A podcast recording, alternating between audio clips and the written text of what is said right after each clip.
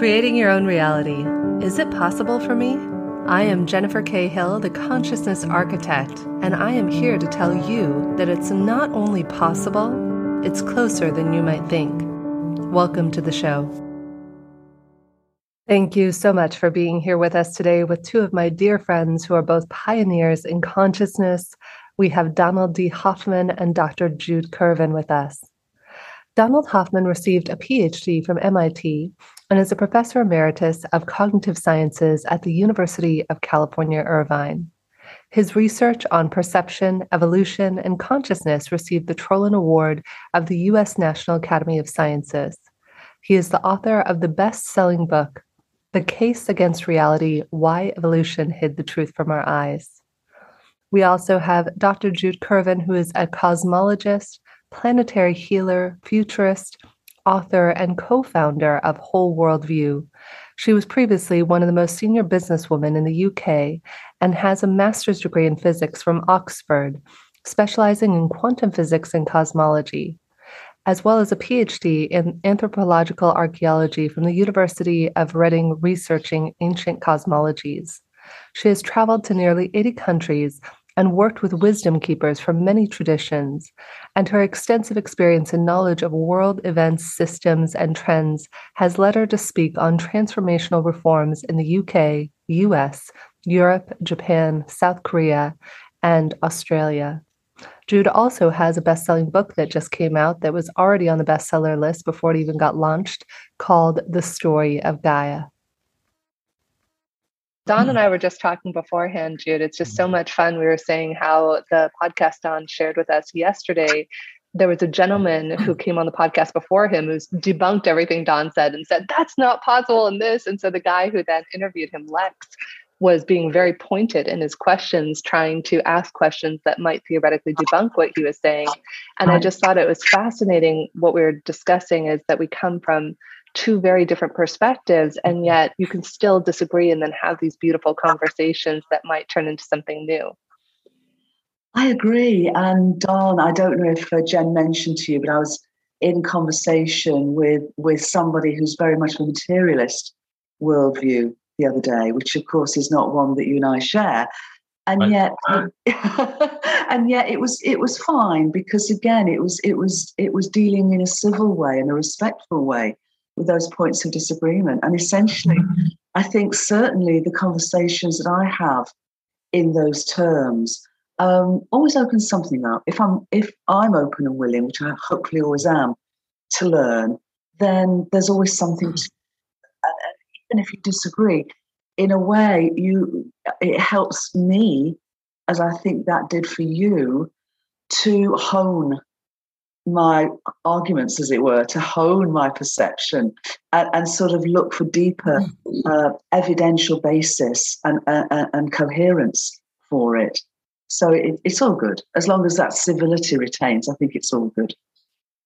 I, I completely agree. And most of our colleagues, of course, are, are physicalists. So, exactly. So, I mean, I'd say 98, 99% of the people I talk with in professionally, you know, are, yes. are, are physicalists. Yes yes, which we are not. In that sense, I mean, I, have written as you have. I, am happy with the with the term physicality as long as we understand it to be something very different from the from the the hard, you know, objectivity that you know we're taught it is. And both for you and for me, you know, we both know that when we drill down and down and down, the term, you know, the, the, the reality of physicality is far, far more ephemeral and we find that it's something very different from what it appears to be on the surface. So I loved your dooming of, of space time because as I got back to you last time, that's exactly what I'd spoken of at the beginning of, of the cosmic hologram. So I'd love us to, to explore more of that. And I've read your stuff that you sent through, so thank you so much. In, in dealing with our, our physicalist colleagues, the, the question is what is the most effective way yeah, exactly. to put out our ideas?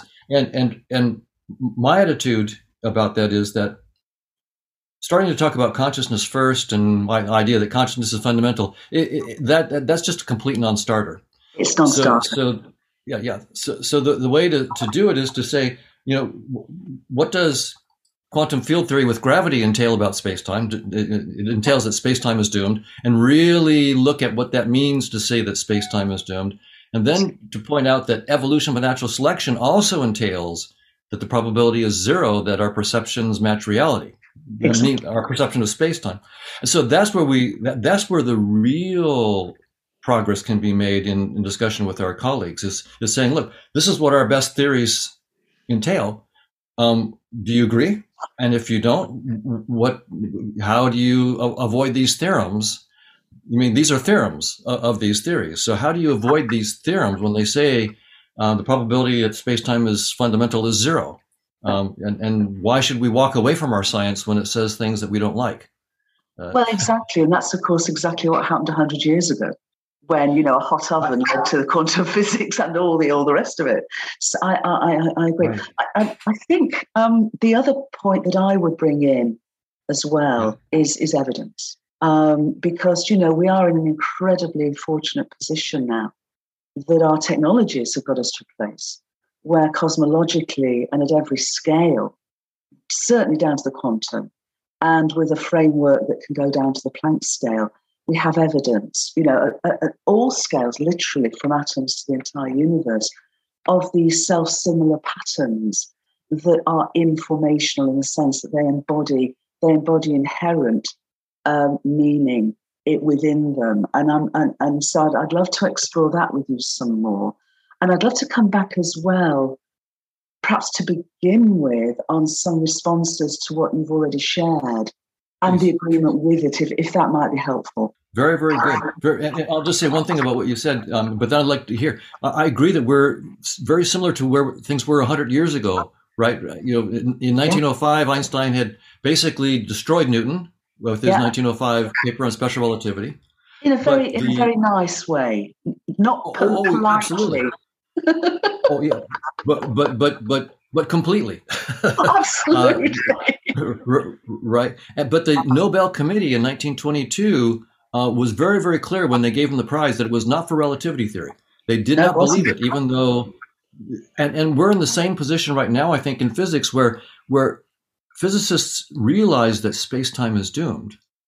So they've known they've known that now for at least 15 years. Absolutely. Plus, had, longer actually, but, but but they've actually had alternatives now for 15 years. Put it that way. They finally have had serious alternatives, uh, not completely worked out, but but real ones. And what's really interesting in my field of cognitive neuroscience is that this is like the 1905 to 1922 period all over again.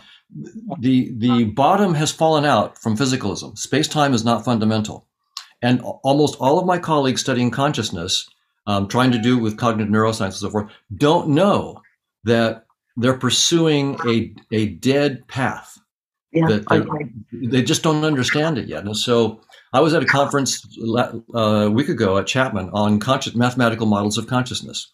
I basically was asking all there were physicists there, are many physicists. So I would I would just ask them. So um, what do you think about the idea that quantum theory itself is not fundamental? That physicists have found something deeper than quantum theory? And and I, I, felt like a gadfly, but, but I was basically saying, you know, you guys, this is the old paradigm. There's there's something new here. but anyway, so I'd love to listen to to your thoughts. Okay, well, I'm glad to see that you're a gadfly. I think it's a, an, an honourable role to play, and especially at this and especially at this time. So so thank and bless you for that.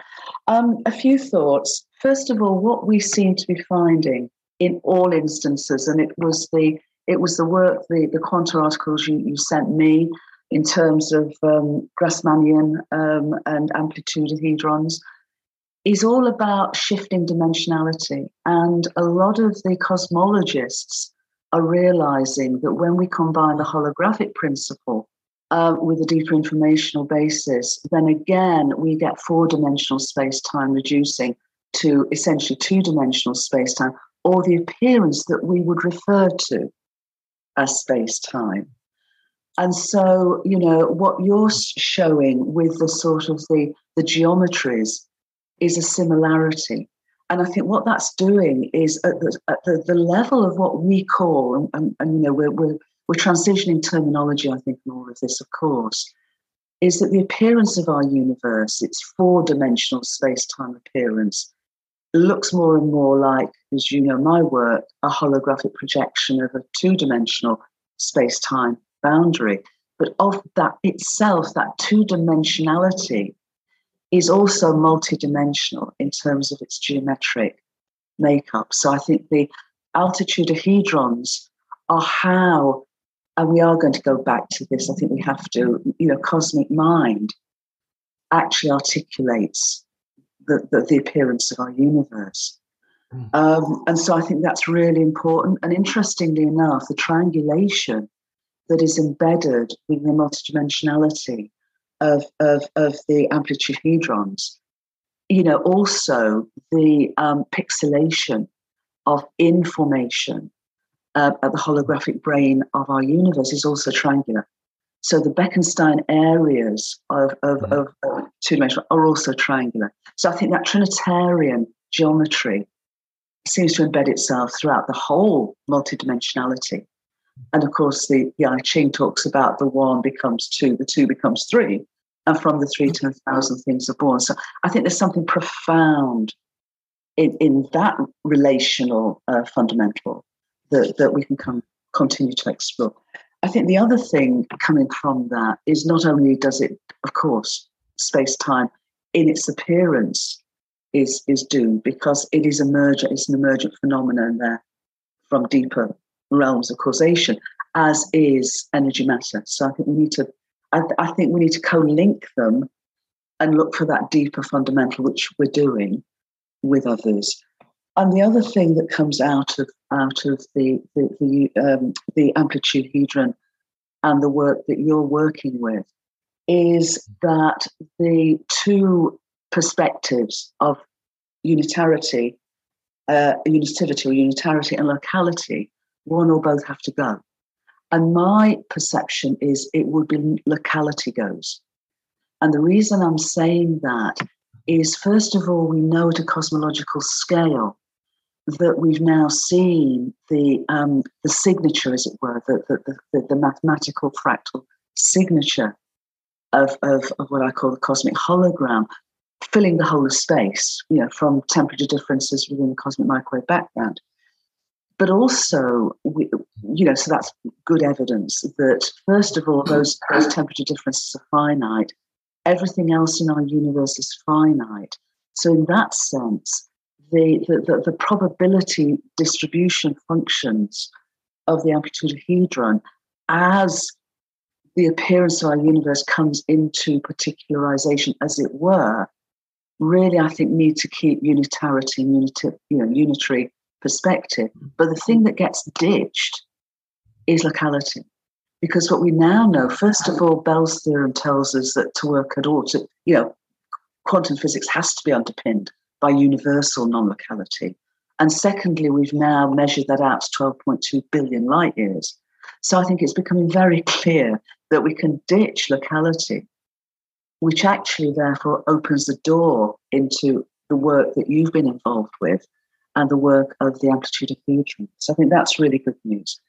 I think the other thing then to say and, and, and to gauge your, your responses and the next steps is that we also, from that those fundamental perspectives, you know, my work, as I think I said in my email, really underpins our, the appearance of our universe in mind and consciousness, expressed as meaningful information. But it does so on a universal level, our, our, our, you know, with our universe existing and evolving as a unified entity. So, what that does is not only then bring mind and consciousness as the whole world, but it also means that there is no there is nothing that is not conscious as an observer. So when we talk about observation and particularization in that sense, mm-hmm. we're talking about our whole universe being both the non-local observer in its entirety, but also its non-local but individuated self awareness through us and many other perspectives that actually then are part of that holographic scale up, scale down wholeness.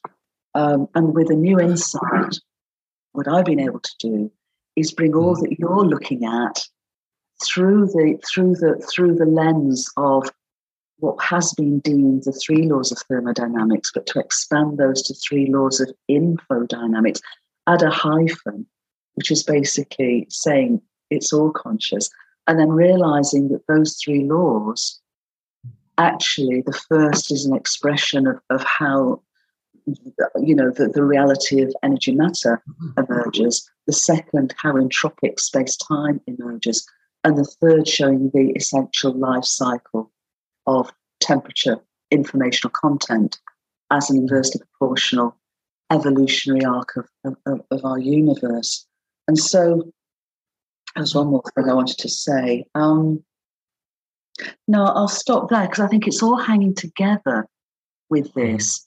And I, I, agree. I think, you know, we don't need to bring in consciousness or mind right at the front.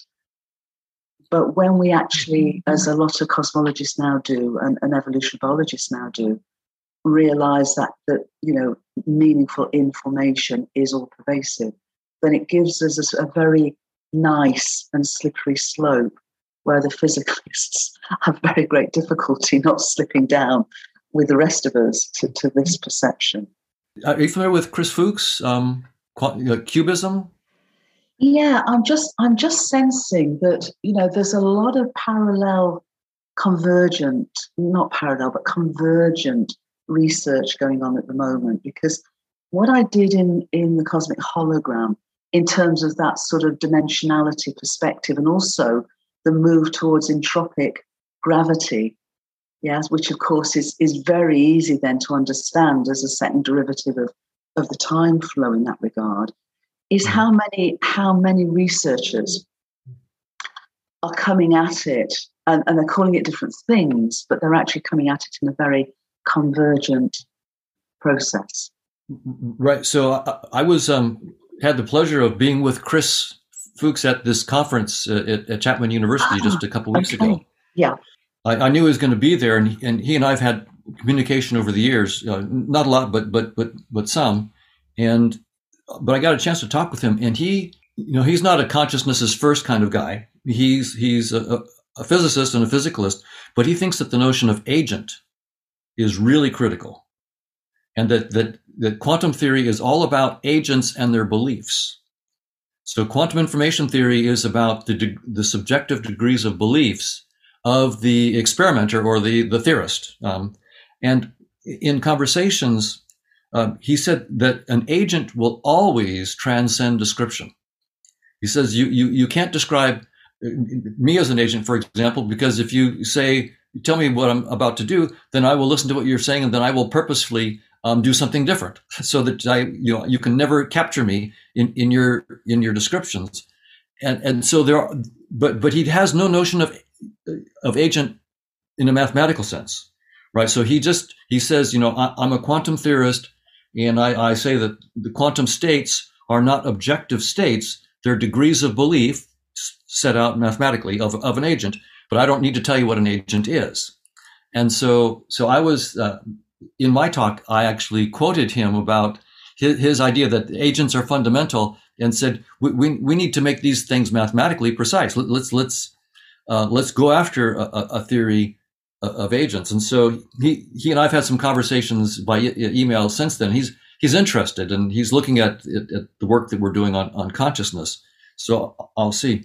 But but on on information, typically information is is thought of as discrete um, right? So discrete bits and so forth.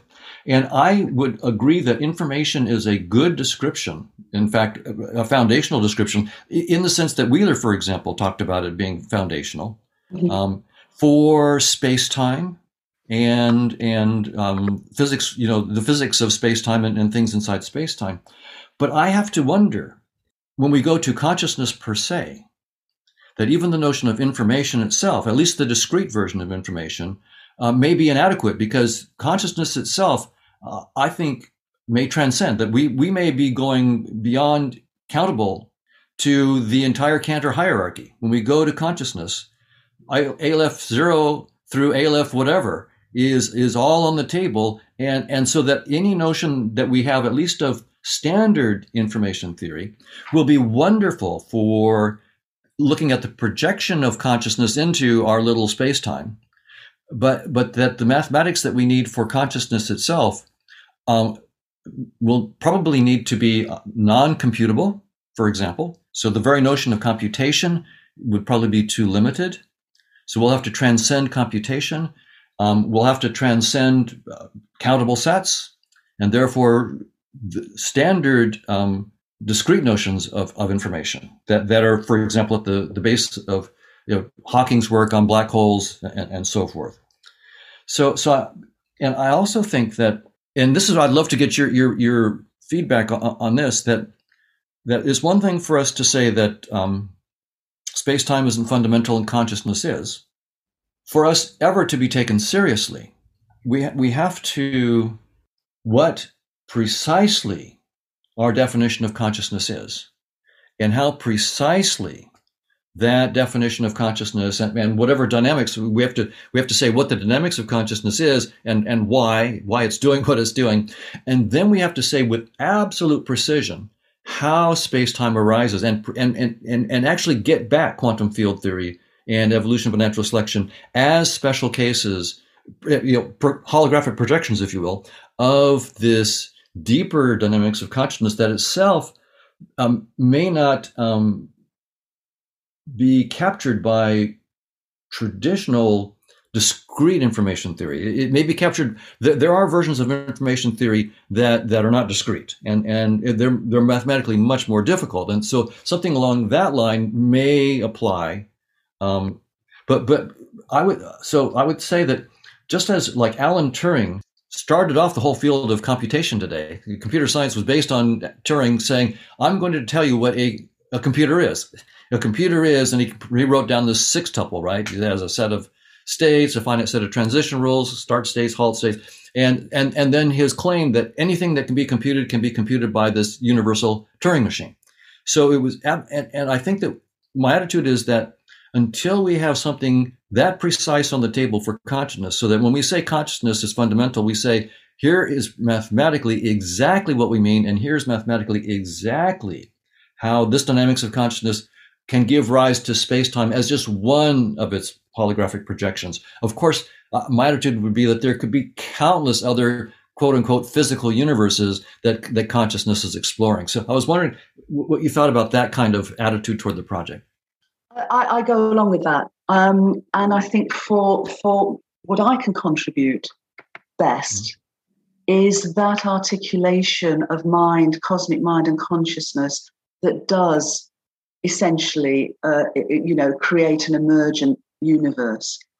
Mm-hmm. Um, you know that we have the appearance of space, time, and energy matter, and we have the, the the sort of algorithms to make it hang together and exist and evolve as a unified entity we call the laws of physics and you know the thermodynamics of to the infodynamics of that so you know i agree with you i think it is a transcendental at the deepest foundation of consciousness of cosmic mind and consciousness it is transcendental um, and when we look at how our universe is and its appearance as the emergent phenomena uh, of such vast intelligence, then what I've been sort of focused on is how does that happen? And that very much seems that, you know, mind in its transcend, cosmic mind in its transcendence does articulate its causative intention, as it were, in a, in a universal alphabet of two letters, which is ones and zeros, but uh-huh. they, you know, just as our own alphabet's 26 letters, and of itself, the letters don't have meaning. There is universal meaning in the way those ones and zeros, you know, are then accumulated into planets and people and trees and plants and all the rest of it. Mm-hmm. And so what I've been doing is is is perceiving how that transcendental, ultimately infinite eternity of cosmic mind creates a perfect universe, such as ours, where over the 13.8 billion mm. years, there's been an, an evolutionary arc. It embeds an evolutionary impulse from simplicity to complexity and individuated self-awareness within its non-local holographic um, you know existence and evolutionary arc so that's where i've been focused on because i think the other point you made which i think is really really vital is if we start from that transcendental consciousness with a lot of the folks that are currently physicalists, mm-hmm. materialists, when you know there is such a, barrier. But if we come in with this approach of a holographic brain, because a lot of cosmologists are already pretty much there in mm-hmm. terms of a holographic brain and information, they're not quite there in the realization that it's all meaningful information, which of course then does, you know, preset a, cosmic intelligence to create it.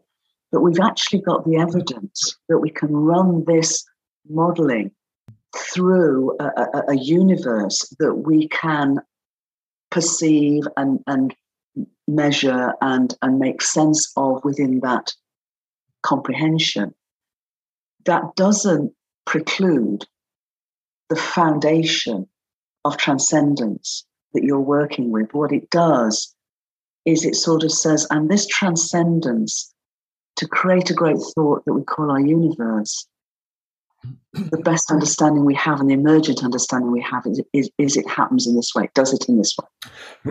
Right. Uh, yeah, I agree. So, one, one thing that Deepak has said sometimes is that you, he quotes Rumi, and, and you'll say that the language of God is silence, all else is poor translation.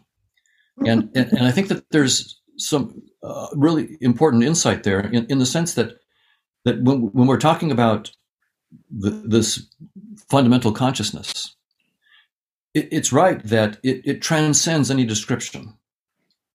And yet, as scientists, that's what we do, right? As scientists, we're we're we're writing down mathematical models.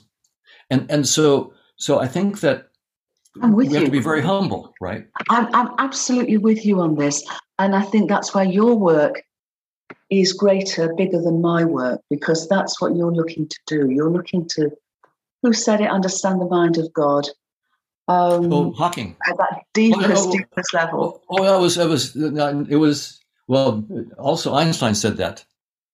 I want to know the mind of God, all else is details exactly. But you know, you're paraphrasing him. You're paraphrasing Einstein. So, and and yet, as scientists, we we know. We, we actually know that no theory could ever be the theory of everything. We talk about a theory of everything, but but deep down we know that that's just a figure of speech because it's a figure a theory of everything except our assumptions.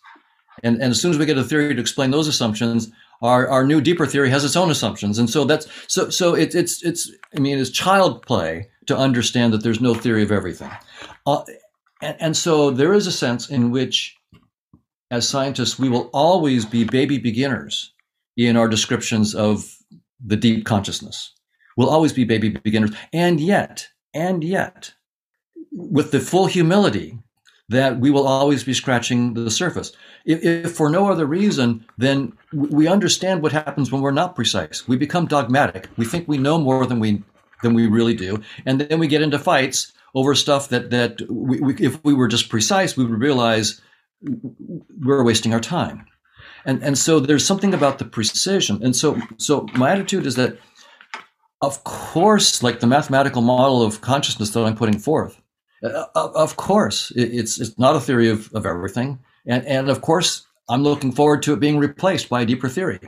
But that deeper theory will be replaced by a yet deeper theory, and that's and that seems to be not a bug, but a deep insight into the very process of consciousness understanding itself. That's what physics, in some sense, why consciousness created physics. It's a little playground of, of VR for consciousness to play around in and, and go, wow, I made all this and, and even get lost in it, right? Most of us, I would say 99.999% of people I've run across have been completely lost in the game. We're, we are all deeply one with that consciousness. We're not separate from it.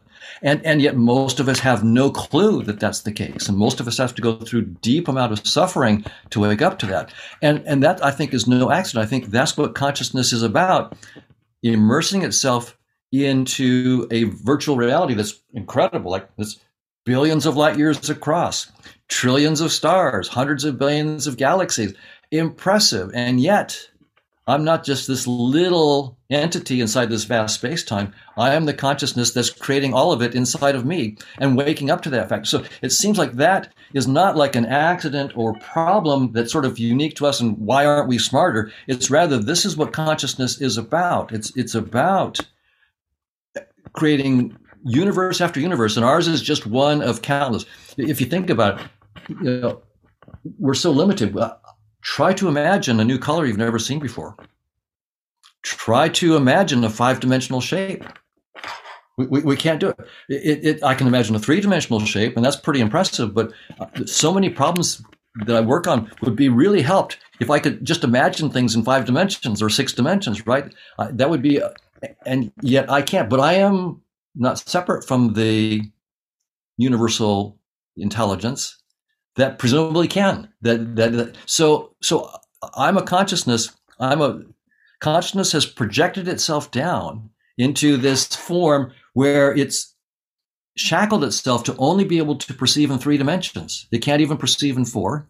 You can imagine things directly in four, and and and yet consciousness then it gets lost in that. It fall. It's like it's asleep, but then it wakes up to to what it really is. Does that sound at all reasonable, or? It does. My, my differentiation, and it's purely a differentiation, because I, I wholeheartedly agree with you. We're, we're inseparable. You know, there is that reality. It, we're inseparable. We just have this appearance of separation, just as we have the appearance of energy, matter, space, time as emergent phenomena. I guess my sense of agency, um, which I agree with you again fully, is at what scale of the fractal hologram are we talking about here? Because if we're talking about human beings, I would I would describe us as microcosmic co-creators of our universe, and our universe is a macrocosm of of or you know macrocosm as as as a, a, as such for the transcendental cosmos. So when that agency of that macrocosm flows through us, and of course we're all part of this non-local inseparability, then we have that agency at that microcosmic level. But the, mm-hmm. the, mm-hmm. thing that I find interesting too yeah. is our consensual perception, mm-hmm. which you know is of a universe of, of space time. Even though now we're realizing, as the ancients, of course, did, and the, the wisdom teachings always said, "Is look beneath, look beneath, beneath." Um, nonetheless, we have a consensus that we, we are part of a universe that began 13.8 billion years ago rather than yesterday. In that perception, we have a universe of which we are um, uh, having our human earth walk on our, our planet Gaia. And the other thing that, that, just to bring in here, perhaps, and I wrote extensively about it in the story of Gaia, is this arc from simplicity to complexity and ever greater individuated, self aware agency within the, the overall piece. And, and that, in a sense, does also rewrite evolutionary arc and, and certainly evolutionary biology because it takes us way away from this silliness of random mutations as driving the mm-hmm. piece um, into a much more um, meaningfully informationally guided process of evolutionary opportunity to, to, to really enable such microcosmic co-creators to, to, to emerge, you know, obviously not, I say obviously, but my own perception is it would be un, un, almost unconscionable for our universe to just invest in human beings on this, on this, you know, scale. right, right. Yeah. These are wonderful and, and, and challenging uh, ideas. Uh, for me, I, I, I completely agree with what you're saying, and and for me, I also see a paradox here, and and and the paradox is on on the one hand, we, I think we we agree that we're not separate. We're we're part of the one consciousness. So there is this one consciousness, and and and it takes the forms of Jen and Jude and Don and and, and various other forms, and and here is it's the consciousness talking to itself through various avatars. and that's that's I think one very valid and important perspective. On on the other is the the idea that you put out, which is that in some sense we're, we're co-creators. that we're we're we're we're all and and somehow those two different they at first seem at odds there is just one and we're images of the one and the other that no we are all genuinely jen jude and don are all making genuine contributions original contributions to something as well and and so to understand how how those two are are could both be true in, in a non-trivial, in a mathematically precise way. How can we get both of those? And and and and, and I don't know, but we, we, can go at it both ways. So the, one way I'm going at it is to try to start with the first view that we're all co-creators and, and, and just have little models of the little creators and how they interact, right? Because I'm not smart enough, right, to to go for the one. I, I, you know, and the reason maybe I'm not smart enough is because the one has projected itself down into something called Don, which is on purpose not smart enough. so, so, so, so Don is a projection of the one, but with all sorts of restrictions on on his mind, such that he can't even think, uh, imagine in four dimensions, much less imagine the full depth of, of the divine. So, in that sense, so Don and, and, and people like Don are forced to start with a little pieces, a mathematically precise theory of little agents, and build up maybe to to to the one. But ultimately, what I would love is a a theory of the one that's that's that's and the dynamics of the one, and then show that when we take a projection of that, that we get back. So, for example, the the one could be timeless. Right. So there's no entropic time. So and, and go, yeah, go ahead, Jude. I, I, think what you're doing is so wonderful because you literally are expanding beyond what we would call our universe. You are literally looking to the to the so, and what I'm doing is is is is leaving you to that.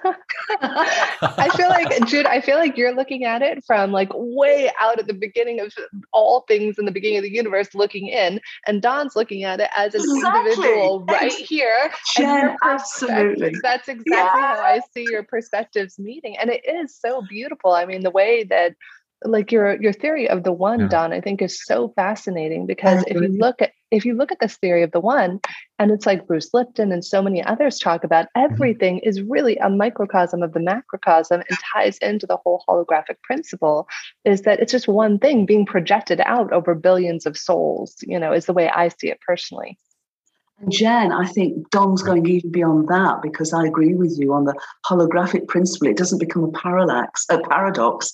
It's a parallax because we're seeing the, the, the sort of the whole universe projected in Don, Jen, Jude, Gaia, everything, everything else. Uh, uh, its wholeness individuated. But I think, Don, you're going beyond that. When you talk about the one, you're not just talking about our universe, you're looking at the ineffable, transcendental, infinite, right. eternal ground of all being. And that's where I'm leading you to it. I, I, love this. This is and, so much fun. and it's it's interesting though, Don, because if you look at it from the one, like you're talking about, the Jude's version of the one, like the mm. bigger version of the one as the whole, how do we begin to recognize, like bring the consciousness into it? How do we begin to recognize the one in all of us as the one reflected back to the self, whether it's the one the stars we're looking at, billions of light years away the one a person sitting in front of us here you know in this conversation how does that actually shift our perspective? And could our minds even grok that idea of the one is the all and vice versa? Does that make sense? Yes yeah, i think that there's a, a, couple ways that we, we can do that. Um, one of them is as like many spiritual teachers tell us that if you let go of thought and you persist in in just being without thinking, it becomes apparent that just that one move consistently done on a daily basis opens you up because once you let go of thought, you you then are face to face with ultimately who you are beyond thought and and the infinite depths there. And and there again you can't know that in, in the way that a scientist would like to know it in terms of mathematical model, you, you know it by being it. and and the deeper you go into that being, the the, the deeper you, you know that. So that, that's that's one direction. But but very few of us, right? Very very few people that I know are, are there, and and even in spiritual communities, it's so difficult to let go of thought. So so so even though we know to do it, um, the habit uh, is, is, so very very strong, and and so very very few of us actually have let go of you know, there are some spiritual teachers that I, I, believe really have. And, and when i listen to them i really do feel like oh i am in touch with something very very deep here. Very very deep. But but they're they're very few and far between and, and many who who are, who talk it are, aren't aren't obviously walking it. Uh, it's it's but there are there are enough that i know that it's possible So yeah. I have a, a, fascinating question that ties in actually due to the unitive narrative we're working on. I posted one of our first memes that yesterday actually on social, and it's a meme from the unitive narrative which says, mind and consciousness are not something we have, but rather what we in the whole world fundamentally are. And I got an interesting perspective, and I would love to hear both of your two cents on this on uh, hmm. Facebook around it. Was hmm, consciousness is what we are, but mind is what we use to create our world. In death, we are without mind and are only consciousness alone. So I would love your thoughts on that from both of you, from both the cosmological and the conscious agent perspective. Thank you, Don. um, I, I, had this conversation uh, some time ago um, with Max Velmans, Professor Max Velmans. Don, I don't know if you know Max. Okay, uh, a, a little bit of his work, a little bit, yeah. Yeah, and he wrote the, one of the seminal books on the nature of consciousness, and he talks about reflexive monism and he talks about the you know so so there is there, there is no paradox but it's a parallax between the whole and the differentiated reflection yeah mm-hmm. um, but he also really brought me up on the differentiation as he sees it between mind and consciousness and for him mind is is the, the, perhaps the most appropriate term to use for transcendental cosmic you know, the transcendental cosmos, just as Einstein called that cosmic mind. And for him, mm. consciousness then becomes that sort of reflexive monism of, of awareness and agency. Yeah. So for, for Max, and this is the way I've been using ever since, which is why I say mm. mind and consciousness aren't what we have, they're what we in the whole world are, is that differentiation. Don, I don't know how you, you perceive that. Well, I, I agree with the distinction. I think that, that probably people use the words mind and consciousness alternatively to either way. So so there there is I'll say there's the deeper and then the the shallower. The way I typically think about it, I use the word consciousness to talk about the deep thing that that transcends all of space and time, and the mind to represent what like cognitive science studies right? So you know, it's that that mind science. So that's the way I've used the terms. But but now with this discussion, I realize that other people could use the terms completely opposite to the way I use them. So so we have to be careful. So there is the one that we can. So in cognitive science, we use standard information theory to model all aspects of, of human cognition and emotions and perception and so forth. And and so we call ourselves the you know the science of the mind um, and, and of, of the neuroscience of mind. And so there, and, and consciousness from that point of view uh, may or may not be a scientifically valid subject matter, right? So in, in my field, you know, it's relatively recent that we've been able to talk about consciousness. We're certainly talking about mind, and but but consciousness, who who knows? So that's the way in, in the field of cognitive science we have used the words mind and consciousness. But I but I see here that there, some people may use them in an entirely opposite way. Um, it, it, when Einstein says, "I want to know the mind of God," right? He's using it now in this this deeper cosmic kind uh, uh, of sense. So, so I guess we always have to be very, very on that. But, but I think that you know, in Jen's question too, that you know, when we die, the, the issue of when we die, do we, do we let go of the mind and, and go back to the conscious? Again, we're we're now. I think we have to be careful with how we, how we mean mind and how we mean consciousness. But if if by mind I use it where I'm saying it's the the the kind of thing that cognitive science is talking about, where they talk about mental processes processes of the mind, and a lot of that is um, building stories. So I'm building models of myself. I'm building models of you. In, in, an evolutionary context, I'm figuring out how I can compete against you successfully or cooperate with you for my own benefit. Right. So there's there's all so there's all this evolutionary game theory going on and and and and, and it works. When you use that, it actually works to predict behavior. It's uh, stunning. I actually was able to use evolutionary theory to actually predict new psychophysical experiments about people's ratings of attractiveness and and to prove them. So this it, it works and it, and it makes predictions that uh, you test in the lab and they work. So so it's true of us in the in this interface. Even though, in some sense, evolutionary psychology is true of us, and, and that's a, a psychology of competition, me versus you, only cooperating if it's going to be mutually beneficial, not not a deep altruism, even the parental altruism is altruism to share my genes and make sure my genes get passed on to the next. So from that, in that framework, that's sort of the mind story. And when we die, I think that we do let go of that because I think that that's, so I'm not even sure that any of my story about, you know, I was born in such and such to such and such parents and got such and such degrees. I think that whole story may, may go. Um, and we'll we'll look back on it much like you know I put on a VR headset, and I and I have I'm I'm I've got an avatar. So it's a first person game, and I have some avatar, and I go through and, and play the game and make friends in the in the metaverse and so forth, and and you know accomplish certain things and build houses or whatever I do. I, I race cars and beat people, and then when I take the headset off, it's sort of like, well, that's not me. That was a game I played. That was a story I told, and I learned something in the process, but I'm ready to let go of that avatar. That's uh, you know, I'm, I'm maybe I got identified with that avatar. I lost myself in the game for a while and, and forgot who I was, but then I, I woke up. And, and so it's in that sense, Jen, that I think that that that notion of mind, where the mind is the little thing and consciousness is taken as the big thing. So we just I mean just make sure I'm using the words in the way that's that's that's understandable here.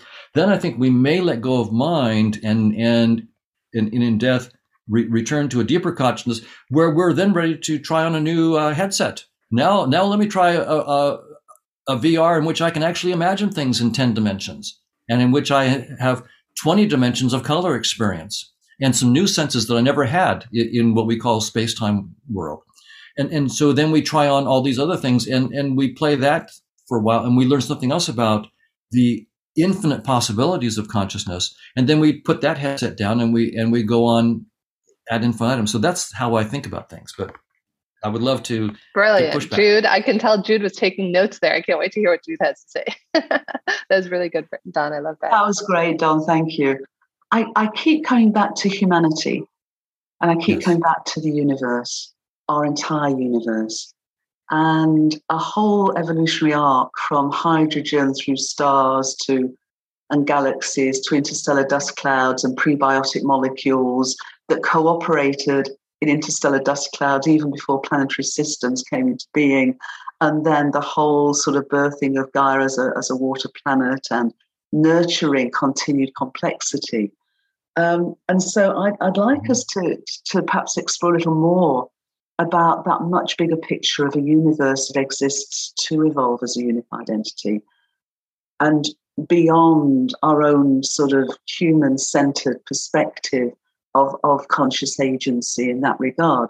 Because one of the things that, that, you know, writing about in the story of Gaia was this profoundly intelligent guidance. So, for example, in the, in the evolutionary story of our universe, um, aspects of complexity were actually being informationally meaningful, informationally guided into potentiality millions, sometimes tens or more millions of years before they were abs- you know, able to be so then manifest in part of that evolutionary arc.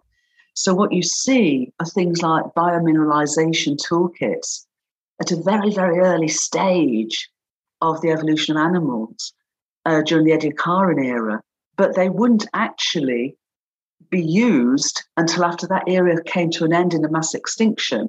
And then the mm-hmm. next wave of simplicity to complexity and greater individuation and, and consciousness in that sense, individuated agency came into being. we also see in that whole process things called reticulous assembly, where literally the Gaia sphere brings together on a horizontal basis rather than a linear basis huge amounts of informed complexity mm-hmm. to actually take that next stage of that individuation and an embodied awareness. So I'm just wondering your yeah. sense of that, because uh, here we are, and, and I think I shared with you a while ago. I had this vision when I was writing the cosmic hologram of literally standing at the bow wave of space time. I was literally at the bow wave of our universe. Mm-hmm. As the holographic, you know, brain continued to expand and, and time to flow, but I was outside space time. But nonetheless, I could I could sense and I could see and I could experience what was flowing through. But it's that evolutionary arc of, of informed complexity that guides the whole process and, and your sense of, of that. I, I think that that's very important and that it goes well beyond the standard, it's all randomness and chaotic processes and un, you know, there, there's no no purpose, no intelligence, and and it's random mutations and, and, and so forth. I, I, think again, as we talked about earlier, there's the our, our, two different perspectives on trying to get this this thing beyond space time and, and beyond any other headset. Information, as you talk about it, where it's really obvious that, that things are not random, it's intelligent, and this evolutionary process is is is is deeper than standard evolutionary theory would, would lead us to believe. It's not just random mutations. There, there's some deeper intelligence behind the whole thing. How do we how do we get get at that scientifically? And and the idea would be if we have a dynamics at this much deeper level of consciousness, where, f- for example, um, there is no increase in entropy in the dynamics. So it's a, it's a non-entropic dynamics in the sense that no entropy is increasing. But when you take any projection, you get an increase in entropy. So you're looking at the, this one dynamics. There's no increase in entropy, but any projection of it does lead. To, and, and by the way, I, I have a, a, concrete example. So I have a, a Markovian dynamics where the, the entropy is constant. It never increases but but it's a theorem, and, and I can show you. It's a I can present the proof in like four steps. It's a trivial theorem and pr- trivial proof that any projection of that Markovian dynamics based on conditional probability leads to a an, a, new dynamics. It's, it's a it's a projection of this deeper, but the new dynamics has an arrow of time. It has an increasing entropy. Absolutely, absolutely, I agree with you. And so there could be this deep dynamics in which, for example, there is no limited resources. So at the deeper level, there, there are, is no competition. There are no limited resources. But, and, and it's doing what it does. But when you take a projection, then you prove that it looks like evolution by natural selection at first blush. It looks like competition. It looks like limited resources. When you look deeper, you start to find this information that you're talking about that that it's not just random. And then you wake up and go oh oh that's because this is a projection of something far far deeper. And, exactly. and that's when i looked at it at one level it looked like random. And but when i looked at it deeper it looked like it was intelligently designed. But then when i look at it even deeper i realize no it's just a projection of something in which um, all these all these predicates just uh, you know are, are artifacts of the projection. Totally totally. Okay. and that goes then to your transcendence right. and so that I think that's where we meet. And and you know I've exper- I've you know experienced multidimensionality and luminosity from a very early age, and so I I wholeheartedly perceive that level of transcendence. And for me, my what is mine to do, it seems, is come from that and say, and how does that, you know, infinite intelligence, you know, project the appearance of what we call our universe and why at a deeper level why. And, and i think that speaks to what you say as well and what jen speaks to which is you know why uh, it, it, do we do we participate in a universe that evolves from simplicity to complexity? And i think it is to know itself to experience itself, to be ever more individuately aware of itself as part of a beautiful thought experiment of an infinite cosmos. I, I agree, Jude. It seems like that's the, the I'm not saying that the idea is right, but it's the, the only idea that I've seen that's that that's deep enough to to be taken seriously as, as being right. Um, there is Gödel's incompleteness theorem that leads in this direction, right? That Gödel says that you know, in summary, that no matter how much you explore mathematics, there'll always be infinite more mathematical structure to explore. Yeah, it's it's never ending, and and if consciousness, now I'm using consciousness as as I, I use it instead of mind, right?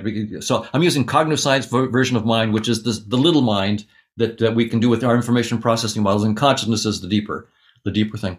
That that if consciousness is all there is, that's the fundamental nature of reality. Then mathematical structure and ever be about consciousness and the possible varieties of consciousness and you know, structures and experiences. And and Gödel tells us that there is in principle no end to that exploration. And and so that that means that that there is in principle no end to the explore that consciousness and its exploration of its own possibilities is in principle never ending in some very very deep sense that I still haven't wrapped my mind around. I mean, I, I it's it's so deep. I, I just you know I can't think in four dimensions, and I haven't wrapped my mind around this thing. So, but it seems like there, if, if and I, am again, I'm not saying that this is right, but it, at least it's it's the only idea I've run across that seems deep enough to be taken seriously, which is it comes from Gödel, which is that there's a literally unbounded exploration of consciousness in principle because there's an unbounded exploration of mathematical structure. So, Don, I don't know if you read that article that Deepak had forwarded both of us, and I think I sent it to you too, um, Judah. It was about the Tagore's perspective that we're having a human experience versus Einstein's perspective that we're having an objective experience, and then the three mathematical structures that could possibly apply to either one. It was really fascinating. I'd love to get on a call with all of us at some point because I've read it once or twice, and I'm still trying to grok it and get my head around it.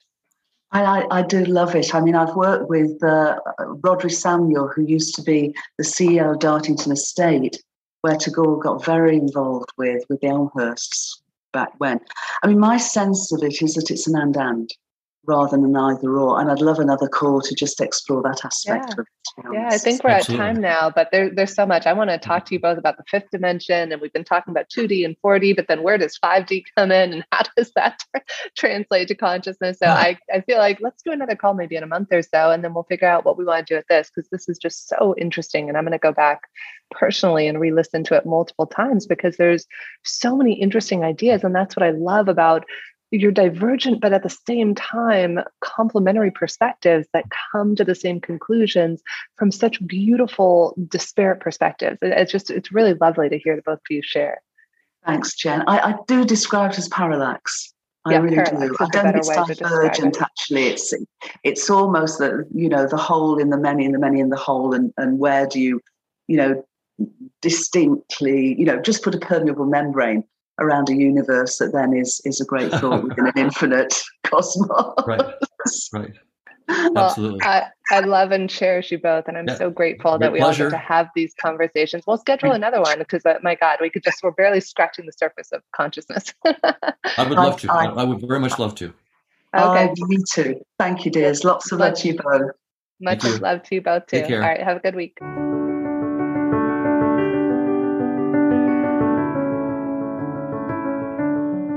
Thank you so much for joining us today for another episode of Regarding Consciousness with Jennifer K. Hill. We would love it if you would take a moment and write a review for us or rate us on Apple Music, Spotify, Amazon, or whatever your favorite podcast platform is. And if you'd like to stay in touch and find out about upcoming events with some of the amazing guests we've had on the show, like Deepak Chopra and other world thought leaders, feel free to join my email list at metabizics, M E T A B I Z I C S dot com. Again, that's metabizics dot com. And you can go ahead and join our email list there. Thanks so much, and we look forward to having you join us next week.